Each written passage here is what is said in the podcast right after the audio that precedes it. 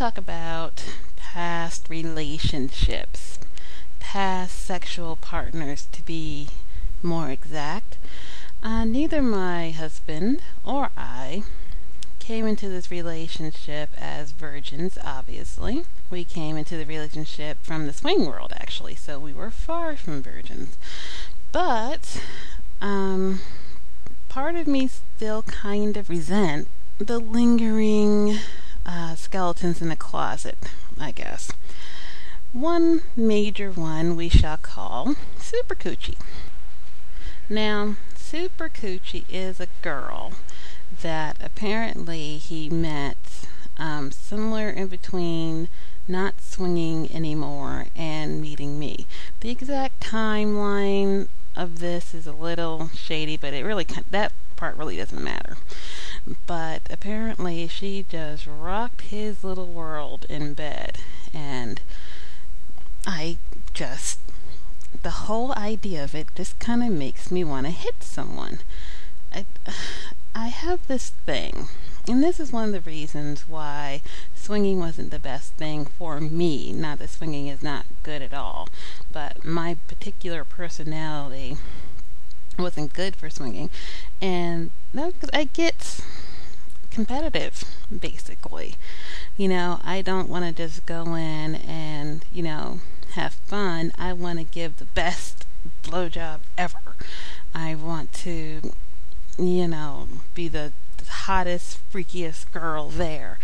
And it just gets to a really weird level that doesn't need to go to.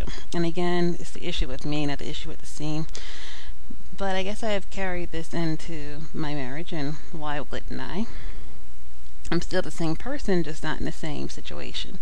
So I kind of took it to him one day and said, "Tell me who the best you've ever had is." And being, you know, the relatively naive soul that my poor husband is, he just told me. Well, actually, I, I kind of had to pin him down for a couple of hours, but eventually he broke down, and he told me it was Super Coochie. And ever since then, it's just sort of been in the back of my mind, kind of like someone kind of poking you in the back of your neck, hour after hour, day after day, like Super Coochie, Super Coochie, Super Coochie, Super Coochie, you know? Because I'm like, I will conquer. I will defeat this person. Now, this is someone that he hasn't seen or thought about or anything in eons, but I... just the whole idea. So anyway, I went to him the other day and I said, "Well, tell me specifically what she did that was so good."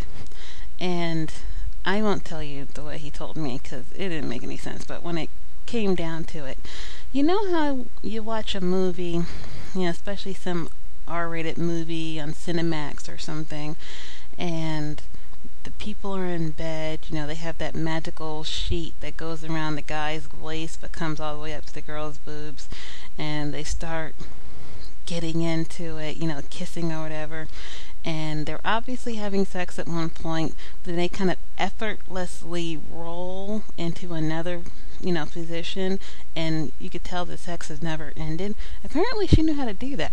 I don't know how to do that. I, I didn't even think that was a real thing. I thought that, you know, that instant rolling thing was the same thing as the magical sheet. But apparently this is a real thing, and she knew how to do it. So I was like, "Well, you know, what else?" He's like, "No, that's kind of it." That's it? She knew how to do the magic roll? That's it? And apparently that's it. So it... I feel a little better about it, because the one thing she's apparently so good at is almost to the realm of like mythology, so I I don't even aspire to be able to do that, and I think it's kind of a goofy reason to be on top of the list. One of the things he asked me, Todd asked me, was, "Well, you know, you pinned me down, you made me give you an answer, I gave you an answer, I don't think about things as hard, do you?" And I was like, "Of course I do." And he mentioned that he actually knew someone else in his past. One of the girls he messed with had an Excel spreadsheet, you know, where she cate- categorized everyone and um, I guess, graded them or something. He asked me if I had one of those, and I didn't. Um, in my very early days of swinging, I had just a regular Word document where I just put person. Well, I, I didn't really catch names. I was just kind of bad that way, so I'd be like, you know, guy with mole, you know, um, that sort of thing, and kind of keep track that way. But after a while, it got to be too much, and, you know, there was two guys with a mole, when I couldn't remember which one, and I just gave it up after a while. But he was like, you know, I never thought of it that deeply. Why would anybody do something like that? And I'm like, well, you know, you gotta keep track. You gotta... I don't know why, it just seemed like a good idea, so I did it. So I was talking to Porter about it the next day, and he was like, oh yeah, I have one too. I'm like, you? Now you have to know Porter. Porter is just, well, we'll have to do a whole show about Porter, but he's just, you know, you know one person that if they drop dead, even if they drop dead like killing nuns, they should still just instantly go to heaven because they're that, you know, if they drop dead killing nuns, you, well, the nun was asking for it because they're that good-hearted. That's Porter. So the fact that Porter would dedicate any time to something that's a little sleazy, I don't, I, that's probably just me being judgmental, but um, something that's frivolous at the very least, least. Um, but yeah, he had. He, he has a little list himself. Now, he wouldn't send it to me because he knows me. That if he sent it to me, you know, my name is on it, and, you know, I didn't get as high marks as somebody else, or, you know, there's somebody's name there I didn't expect, then I would be upset. Now, mind you, I'm a married woman. So, in theory, I'm not supposed to be upset, but I told Todd, even when I told him about it, I was like, see, Porter has one, he has a list, and he was like, well, why didn't, you know, have him send it to me? It's like, he won't even send it to me, because he knows. Porter knows that I would just go loon crazy if I saw that someone was better than me. So here we are.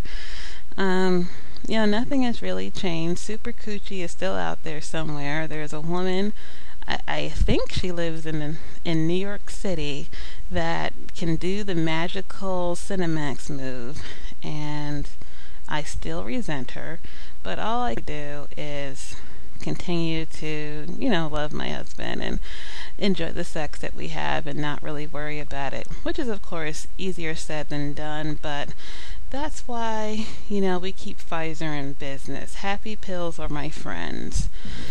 So that's about it for tonight. Good night, folks.